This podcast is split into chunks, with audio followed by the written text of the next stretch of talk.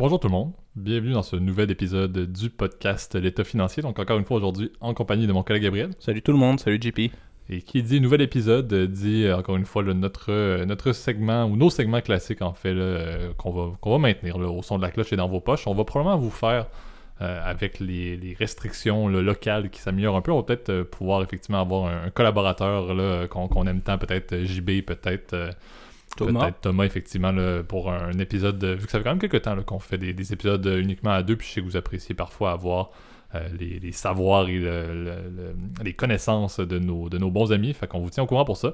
Mais euh, effectivement, cette semaine, je vais laisser Gab entamer avec le, le disclaimer avant de partir, là, comme on a dit, sur un, un épisode un peu conventionnel.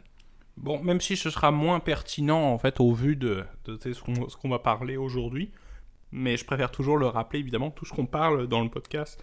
Il ne s'agit que de notre opinion personnelle, il ne s'agit en aucun cas d'une recommandation officielle de placement. On vous invite toujours à prendre contact avec un expert euh, si vous avez des questions en rapport avec votre situation personnelle. Euh, quiconque en fait est autorisé aussi à pouvoir vous émettre officiellement des recommandations euh, de placement, euh, évidemment euh, selon la loi là. Exact. Donc commençons ça en force avec notre premier segment, au son de la cloche.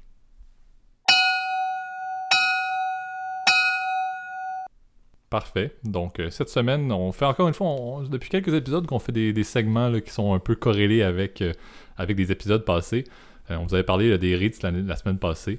Euh, et on va peut-être poursuivre un peu dans cette veine-là là, en, en parlant d'un, d'un segment là, des, euh, des actifs immobiliers qui, euh, qui ne se portent pas très bien. Là, on va parler des centres commerciaux, la chute des centres commerciaux et plus généralement même la, la chute du commerce du détail là, présentement.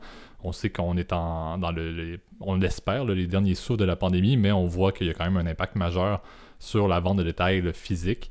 Euh, et on va parler là, de deux cas. Un cas que Gab aime bien, là, qui, est, euh, qui est très... Euh, un petit, une petite compagnie patrimoniale là, qu'on aimait bien au Canada à l'époque, qui était Sears, qu'on va vous parler un peu aujourd'hui, et également d'un géant américain qui a également frappé un mur en arrivant au Canada, qui est le fameux euh, Target. Donc très axé sur, euh, sur les grandes chaînes du commerce de détail euh, nord-américain avec leur expérience au Canada, mais aussi, comme on l'a dit, là, plus largement parler un peu de... de ce déclin-là, là, qui, encore une fois, on va en parler euh, certainement, là, mais vient de l'avènement énorme du commerce en ligne et également là, de certains géants du commerce du détail qui se portent toujours très bien. On, on le nommera à un certain point dans le prochain épisode, dans, ouais. le prochain épisode, dans l'épisode en cours. Oui, bah, le, c'est surtout que, bon, il faut, faut être franc aussi, le, l'idée d'aujourd'hui ne va pas être de dézinguer le commerce de détail parce que quand même, il a sa pertinence, puis je dirais, il a toujours son... Il reste, entre guillemets, toujours largement supérieur au commerce en ligne. C'est vrai que le, le comportement des consommateurs a, vise à changer. Puis je pense que la, la pandémie a été, entre guillemets, vraiment un, un accélérateur, un coup de fouet supplémentaire dans la dématérialisation, en fait, du commerce, en fait. Donc, à l'avènement, effectivement, de la livraison, de la, de la commande pour emporter, et cetera. Euh, du drive, je sais que c'est, c'est quelque chose qui est assez populaire en Europe. Faut avouer que bon, le commerce de détail, il connaît un déclin beaucoup plus marqué aussi dans certains territoires. Euh, je sais qu'en en Europe, il est plus stagnant. On voit quand même il y a des très grandes chaînes. On avait parlé de, tu, tu te souviens, J P, là, il y a quelques, quelques mois maintenant, là, du, de, de Carrefour, qui, oui. est notre, qui est notre fleuron français, on va dire ça comme ça, euh, du commerce de détail. Mais aussi les grandes chaînes, Leclerc, Auchan, effectivement. Souvent, d'ailleurs, les, les chaînes françaises sont assez, euh, honnêtement, assez puissantes. Aldi, par exemple, en... en En, en Allemagne, et cetera. Donc ça reste des forces importantes. En Europe, il est plus stagnant parce que c'est un marché, comment dire, mature. Aux États-Unis, je pense qu'on est passé entre guillemets cette vague-là et on commence à approcher en fait de la phase de déclin en fait. Ouais. Euh, même si bon, commerce de détail est très large. Il y a aussi euh, euh, du commerce entre guillemets euh, essentiel, donc par exemple le supermarché, et cetera. Et le commerce plus discrétionnaire, donc on va dire plus par exemple. Les, euh, bah t'es, par exemple, moi qui euh, on avait parlé par exemple de, de GameStop, plus des achats, comment ouais. dire, supplémentaires qui pourraient pour le coup être beaucoup plus facilement être achetés en ligne. Exactement, puis tu l'as bien dit, c'est pas, c'est pas le fait que le commerce du détail va disparaître, tu l'as très bien dit, là, mais c'est le fait effectivement que la pandémie, et même, même sans pandémie, je crois qu'il y avait quand même une évolution qui se passait dans, le, dans le, la structure d'affaires, dans, la, dans le, le, le business model des compagnies qui étaient là-dedans parce que à l'époque, et on va en parler avec, avec Sears Canada, là, c'était, il y en avait tellement de ces magasins-là. Le, le, le modèle d'affaires était basé sur avoir tellement de points de service, les fameuses grandes surfaces nord-américaines, là, qu'on peut avoir tout sur le même plancher, ça a l'air d'un entrepôt, c'est énorme. Mais il y en avait partout, donc Tu sais, on, on parlait un peu de la logique immobilière, mais le coût de louer ou d'acheter ce genre de propriété-là et de mettre ça, tu sais, je viens d'une, d'une plus petite ville au Québec et puis on avait quand même, je crois, deux ou trois Walmart, on avait deux Target, on avait... C'est absolument épouvantable pour une, une ville de quelques centaines de milliers d'habitants. Il y avait tellement de points de service pour un modèle de dire qu'il faut que les personnes puissent se déplacer rapidement. Il faut qu'en dix à quinze minutes là, de transport en commun ou en automobile, quelqu'un soit capable de se rendre dans un, un, un commerce de détail ou un commerce très large. Maintenant, c'est plus du tout ça et ces compagnies-là, encore une fois, ne peuvent pas maintenir leur gamme énorme de points de service parce que c'est beaucoup trop coûteux et on sait, tu l'as bien mentionné également, il y a l'avènement dans le commerce de détail, le virage vers le numérique, c'est pas le fait de, de, d'avoir tout en ligne, quelqu'un peut juste faire une commande puis se faire livrer cette semaine, la semaine prochaine il retourne en magasin, il n'y a aucun problème là-dedans, mais ça coûte quelque chose de mettre ces interfaces-là, c'est le fait de développer pour des compagnies comme Sears, pour Target, pour Carrefour, pour Walmart, des plateformes en ligne qui sont stables, qui sont sécurisées, qui ont des systèmes de paiement qui fonctionnent en partenariat avec... La logistique les... aussi. Exactement, il y a des coûts énormes par rapport au bon vieux modèle de dire « Ok, mais on loue ça, on met, on met des, des, étages, des étalages un peu partout, on fait notre, notre chaîne logistique et puis tout fonctionne ». Le coût du, de, du, de l'aspect en ligne implique des investissements majeurs et donc c'est là qu'on voit une grande transformation et comme tu as dit, pas une disparition, une transformation du commerce de détail, mais malheureusement, la fermeture et la, la, la, la faillite de certains euh, commerces qui étaient des grandes puissances de l'époque, dont on l'a mentionné, je ne sais pas si tu veux peut-être l'introduire même, là, mais Sears Canada, euh, qui, euh, qui a eu un déclin là, vraiment drastique, et même Sears at large, parce qu'on sait que ça se continue présentement. On voulait vous en parler justement par le fait qu'il euh, y a encore des annonces aux États-Unis de fermeture euh, qui sont euh, très récentes. Là. Sears, c'est vraiment la compagnie américaine par excellence, qui était... Euh... Vraiment la chaîne du baby boomer, hein, t'es dans les, ou d'après-guerre, si oui, vous voulez, absolument. Où euh, on allait toujours. T'es, on, nous, en France, on a eu notre fleuron, c'était Carrefour à l'époque, qui a vraiment développé le modèle de l'hypermarché, en, par exemple en Europe. Ben, Sears, c'est l'équivalent américain, là, comme Walmart. Si vous êtes déjà venu aux, aux États-Unis, là, euh, c'est vrai que c'est souvent impressionnant d'ailleurs pour, euh, pour nos, t'es, nos, nos compatriotes. En France, là, t'es, quand ils viennent, ils disent « Waouh, putain, c'est énorme, et cetera » Il y a tout. Effectivement, c'est un espèce de carrefour avec effectivement beaucoup plus de produits, genre des vêtements, et cetera. Euh, évidemment, à des prix euh, assez défiant toute concurrence. Là, donc, c'est quand même un, un hyper un peu cheap, là, on va dire ça comme ça. Et euh, Sears, c'était vraiment basé sur ce modèle-là. C'est vraiment, nous, ce qu'on veut, c'est proposer t'es, de la nourriture rapide, en fait. Donc, pas, souvent des produits surgelés, souvent ce genre de trucs. On va être franc, la clientèle américaine, c'est ce qu'elle consomme aussi majoritairement. Là, t'es, euh, euh, des vêtements, de, des vêtements, des, t'es, des produits d'entretien, t'es, d'entretien ménager, euh, t'es, du, comment dire, euh, c'est bête, hein, mais tout ce qui est euh, jardinage, produits, t'es, ouais. de, produits t'es de, un peu comme une, euh, des produits de bricolage de première ouais. main. Mais puis... Sears, tu vois, c'est, c'est un peu ça, puis c'est peut-être un peu la, la partie problématique de, du modèle de Sears, c'est que par rapport à des Walmart de ce monde, et cetera, qui sont centrés, qui sont pas experts dans rien, mais qui ont tout, littéralement. Sears avait un peu de tout, mais se centralisait vraiment beaucoup sur, justement, tu l'as dit, les vêtements ouais. et également les, euh, tout ce qui est électroménager. Ah oui, oui, oui. Donc, c'était deux, deux grandes forces de Sears, deux éléments qu'ils mettaient de l'avant beaucoup, mais que, tu sais, comme je dis, il y avait un peu de tout, oui, mais c'était vraiment centré là-dessus. Puis, la, le déclin de Sears, oui, venait avec, bon, la concurrence, et cetera, ça, c'est, c'est des classiques, mais aussi du fait de dire, c'était deux, deux pôles que... C'est pas corrélé, c'est de faire des électroménagers d'un côté avec le, le, l'aspect G O L des électroménagers, puis de l'autre côté faire dans le vêtement. C'était un peu dur de se démarquer d'un côté comme de l'autre parce qu'il y avait des très grandes chaînes de, qui font juste du vêtement, là. On en nommera des Zara de ce monde, et cetera. Et dans les électroménagers, c'est pas ça qui manque non plus. Il y a de très bonnes compagnies qui se centralisent là-dessus. Donc Sears était dans deux trucs complètement distincts qui étaient alors deux éléments clés. Et ils vendaient un petit peu des affaires par-ci par-là pour ouais, compétitionner. Ils vendaient aussi, Walmart. Je sais que par exemple, très populaire aux États-Unis, tu sais, les. Les, euh, le, t- tout ce qui est trucs d'auto, là, les pièces d'en- ouais. d'entretien pour les voitures, là, et cetera. Là, donc, euh, les changements d'huile rapidement, là, les vidanges sur le, sur le shot. C'est vrai que ça faisait partie des business models de Sears. Et je dois avouer, Sears n'était bon nulle part, en fait. C'est ça que je trouve que, qu'a été euh, un peu euh, l'un des premiers, entre guillemets, euh, des premiers euh, facteurs, entre guillemets, de, de déclenchement. Il faut se rendre compte qu'aux États-Unis aussi, si, encore une fois, si vous venez ici euh, ou au Canada...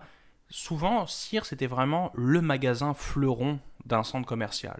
Donc, tu sais, c'est vraiment ce qui va attirer du monde à aller regarder le reste de la galerie. T'sais, vous passez chez, chez Sears, chez la Baie du Son, qui est un peu notre équivalent des galeries Lafayette. Mm-hmm. Vous devez aller... Dans, ça, ça doit être un incitatif, entre guillemets. Euh, tu sais, quand, on, quand, par exemple, je sais que moi qui suis originaire de Nantes, là, tu vois, euh, quand on va, par exemple, au, au centre commercial de Nantes, c'est parce qu'il y a le Ikea... Et il y a le, comment dire, il y a l'Apple Store, et cetera. Tu vois, bon, même si c'est récent, hein, je dois t'avouer, euh, l'Apple Store, c'est vraiment des magasins fleurons qui vont faire rentrer du monde, et puis après tu te dis, ah oui, j'irais, j'irais bien chez Zara, chez H et M, ouais. et cetera. T'sais, c'est des magasins qui vont faire attirer les gens, et malheureusement, quand ce, ce magasin-là disparaît ou s'adapte mal, bah, malheureusement, le centre commercial, il a l'air beaucoup plus vide d'un coup. Là. Exactement. Puis c'est souvent, tu l'as dit, c'est, c'est, c'est la, c'était le magasin clé et c'était aussi en contrepartie celui qui avait souvent le commerce ou le, le point de service avec la plus grande superficie et donc voilà. avec le plus grand coût de location, avec le plus grand coût d'achat dans tous les centres commerciaux. Tu vois, tu parlais d'un, d'un exemple de ta, de ta ville natale. Moi, ma ville natale a eu euh, consécutivement, après la fermeture de Sears, c'est Target Canada qui s'est installé dans le commerce et Target Canada a également subi la même, la même situation. Donc, à chaque fois, le, le centre commercial local se ramassait dans le même trouble avec justement son espèce de flagship ship store qui disparaissait euh, à cause du, de son modèle qui n'était pas viable. Puis le modèle, je pense que l'autre... C'est sûr que souvent, ces magasins-là, il faut avouer, comment dire, que Sears a, a mal géré effectivement le... La fin des années quatre-vingt-dix, ont très peu modernisé leurs magasins, se sont mal adaptés aussi aux nouvelles tendances de consommation. T'es, euh, on, j'ai toujours, t'es, quand on voit par exemple chez Winners, là, qui est encore un, un magasin qui existe encore, là, qui est un peu notre... Euh, ouf, c'est un peu comme... Euh, le, en, en France, comment on pourrait l'appeler là? C'est un peu comme la halle aux chaussures, c'est, c'est vraiment déprimant comme magasin, là, mais en l'équivalent vêtements, là, c'est vraiment déprimant comme ambiance pour, en tant que client. Donc, t'es, est-ce que tu as réellement envie de dépenser beaucoup d'argent?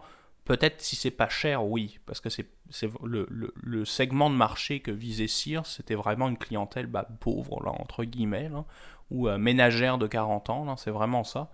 Et je pense que ce segment-là a vraiment décliné au début des, en fait, début des années quatre-vingt-dix, début deux mille, quand bah, les H et M, les Zara sont commencés à, à se développer, euh, d'une moindre mesure Uniqlo plus tard, et cetera, Euh, les, aussi les vêtements de sport, genre Nike, Adidas, et cetera, où les gens devenaient beaucoup plus, entre guillemets, euh, adaptés, effectivement, à, à, du, à du casual wear, on va l'appeler comme ça, beaucoup plus chic que du, comment dire, que du, euh, du Winners ou, du, en l'occurrence, du Sears. Exactement. Donc, pour vous faire, je vais vous faire un petit topo rapide, là, mais c'est ça. Donc, Sears, ça a été, je crois, à peu près soixante-quatre ans d'existence au Canada. Là. Ils ont fait, ils ont fait faillite officiellement en deux mille dix-huit, là, et je crois qu'il y a eu plus de entre douze et quatorze mille emplois perdus.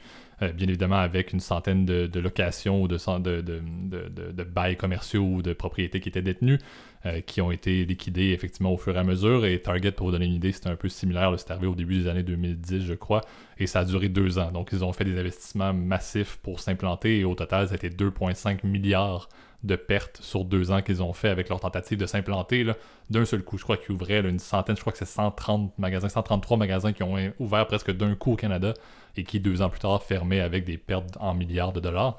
Donc, ça vous montre un peu la, la structure. C'est pas le, tant le fait que le marché canadien est différent du marché français ou en Europe ou même du marché euh, nord-américain. Là, c'est, c'est pas du tout ça. Là, c'est la même logique de compétition, mais c'était en fait vraiment des compagnies qui, comme tu l'as dit, là, on, on parle souvent de Sears présentement dans l'épisode, là, mais j'ai, j'ai, je ne connais personne qui a déjà fait une transaction en ligne pour acheter quelque chose chez, chez, chez Sears. Donc, c'est exactement le genre de commerce, comme on a dit, pourquoi est-ce que ça cause problème, pourquoi est-ce qu'il y a des compagnies qui sont aussi larges, qui sont des compagnies, des fleurons, qui sont vraiment stables et qui sont énormes en termes de points de service, en termes d'emploi, qui ferment du jour au lendemain, un déclin, là, comme s'ils frappaient un mur. C'est, comme tu l'as dit, le fait qu'ils n'ont pas fait la transition qui devait arriver avec toute la... La, la flambée des années deux mille avec les technos, ceux qui n'ont pas embarqué dans le bateau, ceux qui n'ont pas fait le modèle à la Walmart, par exemple, qu'on a nommé également, malheureusement, ça n'allait pas durer. C'est des personnes ou des, des, des, des gestions qui pensaient que ça allait s'atténuer, que ça allait toujours rester présent. C'est le cas. Mais effectivement, on n'a pas le choix d'avoir une capacité de faire les deux pour aller chercher. Un consommateur moyen maintenant ne va pas être un consommateur qui va dire je vais soit juste en ligne ou soit juste en magasin. Ça va être un consommateur qui va faire des deux. On est des bons exemples. Je veux dire, on va aimer un week-end aller faire un tour dans un commerce, mais je veux dire, quand c'est le temps de faire des achats en ligne le mardi soir, pourquoi pas le faire en ligne? Euh, donc c'est ce qui est intéressant, c'est il y a une évolution massive. Ces grandes corporations-là ne sont pas à l'abri de rien. Encore une fois, ça va être quoi dans dix ans, dans quinze ans? Ça risque d'avoir encore énormément évolué. La pandémie va l'avoir accéléré. Puis comme on l'a dit, nous, on aimait l'aspect finance de marché du sujet à la fois pour parler de dire ben, des grandes capitalisations boursières. Ça peut être des compagnies listées peuvent fermer dans le, dans le commerce du détail. Il y a beaucoup de fluctuations euh, qui peuvent arriver. Et aussi, comme on avait parlé, là, le lien avec les, les, les REITs et, et le, le, l'aspect immobilier qui est un beau défaut présentement ou un beau problème, le fait d'essayer de, de, de continuer à avoir des beaux locatifs dans des commerces de détail. Ouais, après, c'est sûr que bon, je trouve que pour le, la conclusion, peut-être sur, t'es sur les deux, là, sur, sur Sears et sur Target, c'est vrai que la, la chute n'est pas la même. Sears, je vois vraiment comme le déclin. Puis c'est une compagnie qui a été très abîmée, effectivement, là, par, les, euh, par ces transactions financières répétées et soudaines. Là, euh, Sears a été aussi victime aussi par sa stabilité aussi. De, de, on en a déjà parlé dans, dans d'autres épisodes précédents, là, mais de leverage buyout, donc d'achat à effet de levier, qui ont pas mal rajouté de la dette énormément en fait, sur la, la compagnie, dette qu'elle n'a pas été capable de, aussi de, de supporter au vu de, évidemment de, du, du déclin des ventes. En fait. Euh, faut avouer qu'aussi Sears, dans, tu ne l'as pas précisé, mais en deux mille quatre en fait, a été à, à fusionner, en fait, pareil avec un achat à effet de levier, avec, avec une autre compagnie qui est, un peu, qui est très similaire, qui s'appelle Kmart aux États-Unis. C'est exactement le même business model que Sears. D'ailleurs, il se faisait comp- C'était, c'était un, vraiment un, un, comment dire, un, un problème, c'est qu'il y avait ce qu'on appelle du cannibalisme, en fait. C'est-à-dire qu'ils se mangeaient, en, ils se mangeaient des parts de marché respectives entre, en, en gros, entre magasins qui font partie de la même euh, société mère. Donc ça, ça devenait aussi un, un autre problème. Euh, au niveau, c'est sûr, de, plutôt de Target, c'est vrai que la gestion, entre guillemets, l'arrivée sur le marché canadien était, comment dire, beaucoup plus complexe. On est arrivé avec... Euh, avec beaucoup d'argent, et c'est une compagnie qui est arrivée, si tu veux, avec beaucoup d'espoir de prendre le marché canadien, entre guillemets, comme fleuron, en fait, comme, comment dire, comme nouveau fer de lance de la marque. Ça n'a pas marché, en fait. C'est qu'ils sont arrivés, malheureusement, avec une logistique qui était mal placée, peut-être trop d'ambition, trop rapide. Et malheureusement, des fois, quand on est trop gourmand, bah, ça finit pas très bien. Là, effectivement, puis avec un peu la, la mentalité que le marché canadien allait être fort similaire au marché américain, il réussissait très bien dans le marché américain et c'était un peu une prise pour acquis que ça allait fonctionner aussi bien dans un marché qui a beaucoup moins de, de population pour un territoire qui est plus grand. Donc, c'est sûr que ça a causé des problèmes, puis tu l'as dit. Le problème de Target a été le fait que c'était une ouverture en grande pompe. Là, tout le monde, Target arrive au Canada, les, les attentes étaient énormes, puis les, les étagères et les étalages étaient vides. Peu importe, lorsqu'on y allait, je me souviens pas d'avoir été dans un Target où il y avait littéralement des étalages remplis. Même à l'ouverture, je crois qu'il y avait des trucs qui manquaient et puis ils ont toujours eu de la misère à pouvoir fournir leur, leur commerce. Puis comme tu l'as dit, ça a été une décision. Ils ont, plusieurs personnes ont dit que la fin de Target était entièrement due au fait que la, c'était pas tant une, des problèmes liés au marché, c'était vraiment eux qui sont arrivés avec un plan qui était complètement ridicule et qui sont allés de l'avant parce qu'ils avaient les moyens de le faire. Et je veux dire, ils ont rayé deux virgule cinq millions de pertes et ils étaient très à l'aise à aller poursuivre leurs opérations aux États-Unis qui étaient déjà très lucratives et qui fonctionnaient très bien. Après, la, la conclusion, effectivement, c'est quand même Sears, n'a pas, la, la, Target, pardon, a, a survécu aux États-Unis et même c'était, c'était un business qui roule, continue à rouler très bien, euh, qui pour le coup a vraiment un site qui fonctionne très bien, euh, qui a une logistique implacable, puis qui, je pense, quand même, se sont basés, entre guillemets, sur une culture de, de, pour les... Euh, une culture, entre guillemets, d'entreprise qui fait que on essaye de, de se rapprocher de Walmart, mais on essaye aussi d'offrir un, un petit plus. T'sais, on essaye de, d'avoir d'un, des produits très légèrement plus premium. Là, bon, même si c'est le premium du cheap, là, on va dire ça comme ça. Euh, ils se sont fait, ils ont fait beaucoup d'alliances au niveau, de la, par exemple, des pharmacies. Ils ont, ils ont des, un réseau, entre guillemets, de pharmacies dans leur magasin qui est extrêmement... Euh, Euh, populaire, qui est en partenariat avec C V S, qui est une grande chaîne de, de, de pharmacie aux États-Unis. Là. Donc, euh, ils ont une stratégie qui est quand même assez intéressante sur le côté, euh, dans le côté euh, du côté du, de, la, de la frontière sud ici, là, donc euh, au niveau des États-Unis.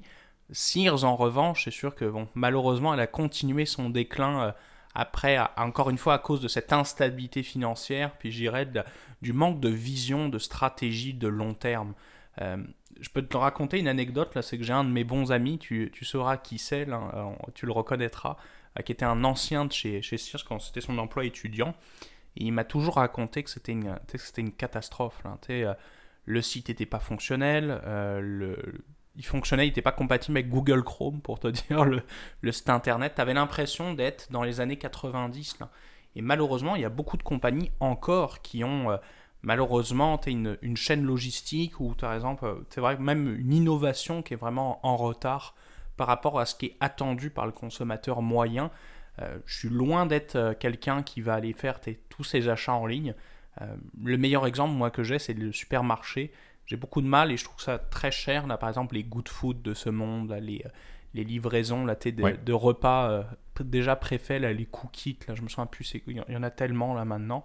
Euh, j'ai, euh, je trouve que ça n'incite pas aussi à la consommation locale. Puis ça, même, tu vois, je me, je me, je me répète, mais écologiquement, je trouve que c'est un peu... Euh, c'est un peu désastreux là, de faire, d'avoir de, une chaîne de transport, et cetera, de déga- dépenser du carton juste pour de la nourriture que tu aurais pu juste te lever puis prendre faire tes courses toi-même.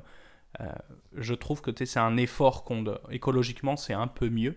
Et, euh, et je pense que le, encore le marché n'est pas encore prêt pour ce genre de choses. En revanche, il y a des choses que moi, je, qui sont très spécifiques, que je, que je pourrais acheter. Et que ça me prendrait peut-être plusieurs magasins pour pouvoir trouver cet article-là, alors que sur Amazon, ça m'a pris trente secondes d'aller le rechercher. Voilà, c'est quoi mon, mon opinion plus personnelle là-dessus. Là. Exactement. Donc, euh, on vous invite effectivement là, à suivre l'évolution du commerce du détail, encore une fois. Là, et ça, c'est un sujet qu'on pourra peut-être aborder davantage. C'est un bon point avec Amazon, mais on a la structure pour faire un petit comparable final. Mais Walmart était très bon en présentiel. Ils ont amélioré leur site en ligne qui est rendu très fonctionnel. Mm-hmm. Amazon était dominant sur le commerce en ligne. Ils font maintenant les fameux commerces euh, autonomes où on peut aller là, avec certaines boutiques. C'est des, surtout des épiceries, si je ne me trompe pas, qui font... Oui, les Amazon euh, Go. Là, exactement. Donc, ouais, très intéressant de suivre. Donc, c'est un peu l'inverse, mais deux compagnies qui vont se faire compétition pour toujours, mais toujours intéressant de suivre. Euh, passons maintenant, euh, si, si tu me permets, Gab, à notre deuxième segment dans vos poches. C'est parti.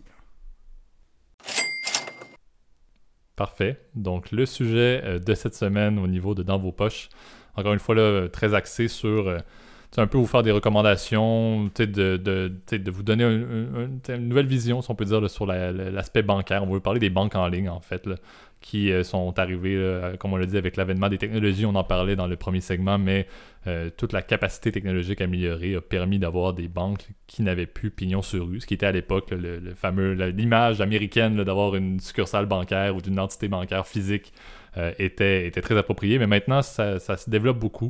Euh, vous allez avoir des noms qui vous viennent dans votre, dans votre pays, euh, bien évidemment.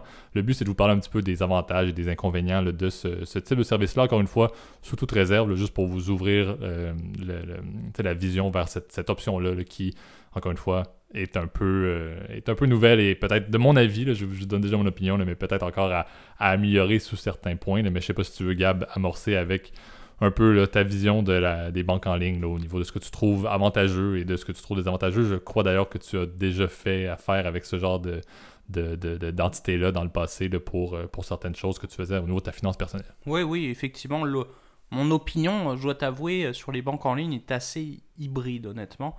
Le but d'aujourd'hui, ça va être c'est ça, de vous parler peut-être des, des, des banques en ligne, comment dire, qui, sont, qui existent depuis quelques années maintenant, plusieurs dizaines d'années maintenant, puisque c'est un...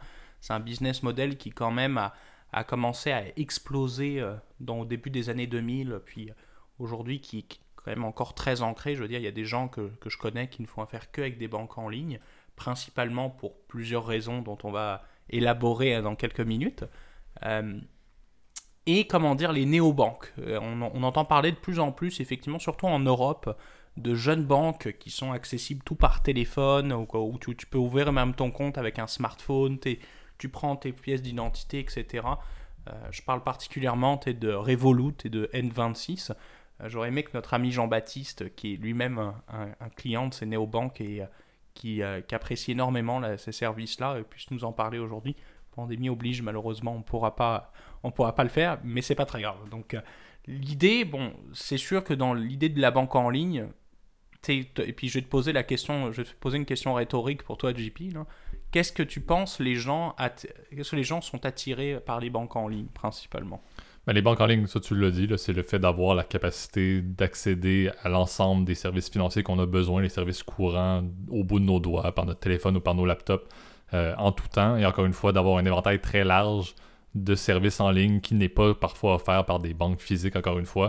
Euh, parce que vu que c'est en ligne, vous pouvez faire cent pour cent de tout ce qui est transactionnel, de tout ce qui est investissement, de tout ce qui est financement d'une certaine manière. Vous pouvez soumettre vos demandes ou faire justement les démarches d'ouverture directement en ligne. Donc je crois que c'est la simplicité et la, la facilité d'accès euh, au niveau des services bancaires vingt-quatre heures sur vingt-quatre, sept jours sur sept, ce qu'on peut faire dans... Dans une banque régulière. Exact, moi, c'est, c'est mais, peut-être pour, pas le... mais pour l'éventail complet, ce qui n'est pas le cas pour l'ensemble des banques régulières. C'est un bon point, effectivement. Je te rajouterais souvent le... ce qui a été... un vecteur entre guillemets de croissance important effectivement par les banques en ligne, c'est surtout les frais bancaires aussi. Euh, je dois vous avouer, les, la problématique des frais, comment dire, est assez, assez marqué dans certains pays. Là. Je sais que chez ici, par exemple, c'est assez onéreux, honnêtement, les frais bancaires. Là. Euh, ça peut coûter, en, en moyenne, je pense que le Canadien moyen, par exemple, coûte à peu, paye environ cent cinquante dollars de frais bancaires, tout produit confondu, là, sans compter évidemment les frais de gestion de placement, là, parce que c'est à part, mais vraiment les frais d'un tenu de compte, et cetera, d'environ quinze dollars, euh, cent cinquante dollars du coup par année. Donc c'est quand même beaucoup, là, je veux dire, pour des transactions qui, pour aujourd'hui, la plupart sont effectuées effectivement électroniquement, donc, ou à part des retraits, par exemple, quand vous allez à l'automate. Mais que, c'est, ça a été vraiment un des vecteurs entre guillemets, de, de croissance importante. Alors je pense que dans les années quatre-vingt-dix, hein, une des premières banques qui s'était lancée vraiment vers le cent pour cent virtuel, c'est-à-dire ouverture de compte à distance, euh, pas de, comment dire, pas de rencontre physique pour ouvrir le compte, ce qui est plus pratique pour le coup, parce que vous n'avez pas besoin de perdre du temps à prendre rendez-vous, il faut être honnête. Euh, bah, c'est I N G, la banque I N G, donc au, au, la banque hollandaise, comment dire, qui s'était lancée euh, début des années quatre-vingts, milieu des années quatre-vingt-dix, pardon, avec son offre I N G Direct, là, qui, est, qui est encore aujourd'hui présente, par exemple, en Europe, et qui a, au Canada, qui est arrivée au début, à la mi des années deux mille, là, donc avec euh, la banque Tangerine, là, si tu te souviens, euh, J P.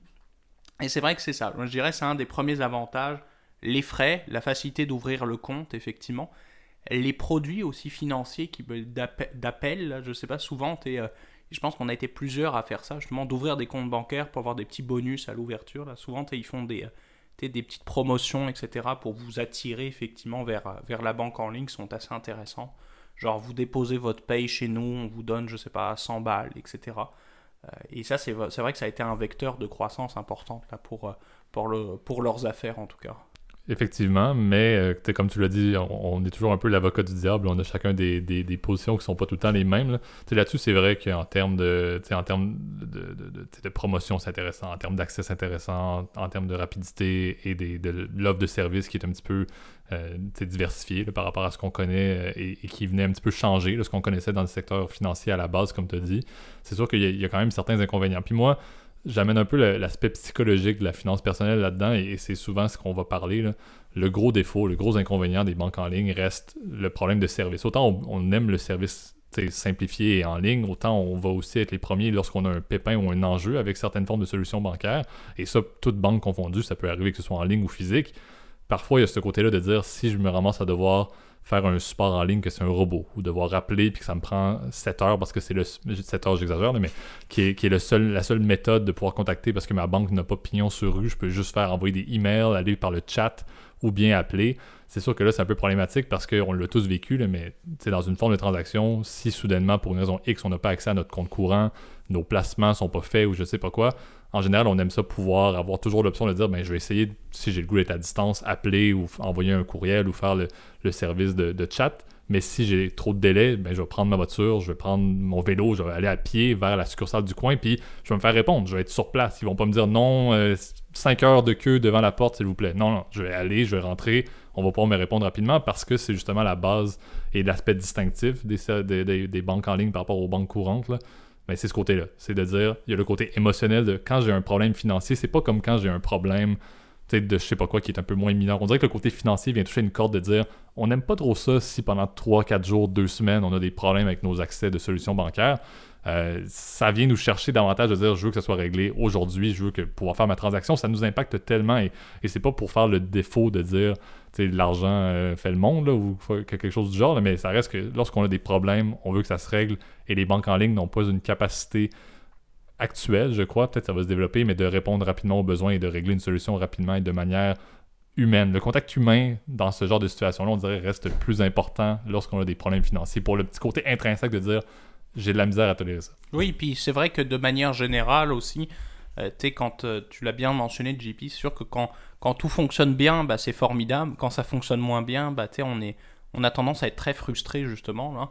Euh, l'autre problème, je te dirais, c'est au niveau de, du fonctionnement de ces banques-là. C'est vrai que c'est le, le, comment dire, mon point sera beaucoup plus, justement, sur les néobanques là, dont j'ai parlé, là, les fameux N vingt-six, et cetera. Souvent, ce sont des comptes qui sont domiciliés dans, des fois dans un autre pays que le vôtre. Alors, c'est vrai que parfois, les mécanismes de fonctionnement, de protection, de, par exemple, de, de réglementation et même de, par exemple, de, euh, comment on appelle ça, de procédures en fait, opérationnelles ou transactionnelles, ce n'est pas les mêmes. T'sais, par exemple, le gel de fonds. Il se peut que vous ne puissiez pas déposer de chèque dans ce genre de truc. Exactement. Vous pas les avoir... feuillets liés au compte dans les périodes fiscales, par exemple. Voilà, les dépôts, effectivement, par exemple, les, les dépôts, par exemple, d'argent comptant. Malheureusement, dans beaucoup de néobanques, vous ne pouvez pas déposer de comptant. Vous êtes obligé d'avoir un chèque et, dans les meilleurs cas, comment dire, que vous ayez un virement. Donc, ça peut être aussi, encore une fois, un, un autre problème de, d'accessibilité. Tu l'as bien mentionné, effectivement, d'avoir une interface humaine aussi. Parfois, dans des décisions importantes dans sa vie, je pense particulièrement au placement puis au financement, beaucoup de clients, ils aiment justement avoir quelqu'un, une personne contact, un point de repère quand ils font... Parce que c'est souvent des transactions qui sont importantes dans ta vie. Euh, je, m'en souviens, quand, je m'en souviens très bien quand tu as acheté ton appartement il y a quelques mois, là, tu as apprécié justement que ton, ton représentant, il t'accompagne, il te réponde à tes questions si tu en as. Effectivement, hein, parce que comme tu l'as dit aussi, il y a le côté, c'est pas tout le monde qui est initié à la finance, voilà. à la finance personnelle. Donc le fait, encore une fois, sans juger, est-ce que les, les, les recommandations qui sont faites par des, par des experts euh, en, en finance personnelle dans des, dans des succursales bancaires ou peu importe, sont toujours à cent pour cent parfaites et optimales et, et toujours fondées sur des connaissances réelles? On ne va pas tomber là-dedans, mais c'est sûr que parfois, effectivement, d'avoir, même si c'est une phrase de plus de compréhension qui vient acquiescer, si moi, je suis quelqu'un qui connaît très peu la finance, ça peut m'aider à prendre ma décision, alors que si je suis sur une banque en ligne, ben, indirectement, ça vient soulever le point qu'il faut être un petit peu initié à la finance et savoir où est-ce qu'on s'en va pour être dans du self-service au niveau des banques en ligne. Là. Exact, même si, bon, ils essayent de rendre ça le plus simple possible, là, c'est vrai que la plupart des interfaces sont quand même jolies, là, encore une fois, tu vois, on, on se répète par rapport à notre... à notre premier segment au son de la cloche, là, mais l'interface aussi va jouer beaucoup là-dessus. Si, euh, si c'est clair, et cetera, s'il y a plein de fonctionnalités qui sont intégrées au site, je suis sûr qu'effectivement, vous pouvez les retrouver. Mais parfois, c'est bête, mais trouver parmi toutes les fonctionnalités où trouver votre information, euh, bah, c'est parfois un peu plus compliqué. Là. Donc, euh, des fois, le fait d'avoir un humain, puis un numéro de téléphone à qui s'adresser, où je sais que je vais tomber sur quelqu'un ou la boîte vocale de quelqu'un, bah, il y a un petit côté rassurant. Tu te dis, bon, il euh, y a quelqu'un... Alors que malheureusement, souvent, la plupart des banques en ligne aussi, bah, tu te retrouves face à un call center, face à, à, à quelqu'un que tu ne reparleras plus jamais de ta vie. Là, exactement, et au délai d'attente, bien évidemment. Et au délai d'attente qui, malheureusement, s'empire de plus en plus, surtout en période de pandémie, là où, où, où euh, parfois on a, on a des temps d'attente qui sont... Euh, de plusieurs, plus, parfois de plusieurs oh mon Dieu, heures. Non, ça, c'est vrai qu'en temps de pandémie, je crois ça que les été... banques en ligne ont, ont, eu, ont eu effectivement, les, les feux étaient euh, sur eux parce que les délais d'attente étaient absolument... Déré... Finalement, le sept heures, je crois que je disais en blague, était peut-être plus proche qu'on le pensait dans ça. Certaines banques en ligne, je crois. C'est, c'est ça, exact. Puis, euh, je te dirais, des fois, le processus aussi pour expliquer, et cetera, ta situation quand tu as une application, par exemple, pour un prêt, est beaucoup plus personnalisée quand tu expliques ta situation aussi à quelqu'un que tu connais. C'est sûr, quand tu fais affaire à une centrale, entre guillemets, qui va juste te traiter comme un numéro de dossier, en fait, bah malheureusement, ça ne touche pas cette corde sensible, et cetera, où ton idée ou ton projet risque d'être beaucoup plus difficile à étayer. Genre, surtout, je te parle par exemple quand tu es en, en, par exemple, en financement locatif, quand tu es quelqu'un qui est assez ambitieux dans, dans, un, dans un parc immobilier, contrairement aux R E I Ts dont on a parlé la semaine dernière. Ouais. Bah, ça te prend quelqu'un, entre guillemets, qui connaît ce que tu veux faire et qui sait c'est quoi ton business model. Alors que malheureusement, ta banque en ligne, elle, elle va juste calculer, va faire des calculs, elle va, elle va utiliser des modèles de big data hein, ou de machine learning pour analyser évidemment ton dossier. Et ça se peut que ce soit, comment dire, beaucoup plus problématique justement d'avoir une relation de confiance quand tu, malheureusement, ta relation est basée uniquement sur une interface bancaire en ligne. Voilà. Exactement. Donc, euh, comme on le dit toujours, là, c'est, c'est vraiment pour aborder un, quelque chose qui est... Je veux dire, ça risque d'évoluer, là, on le sait. Là, c'est, c'est, le parallèle est assez net entre la comparaison Walmart et Amazon, là, qu'on parlait au début de, d'un côté très physique vers du en ligne et d'un côté juste en ligne vers du physique. Je crois que, encore une fois, c'est cette même logique-là pour le domaine des banques en ligne. C'est, ça ah. prend un juste milieu.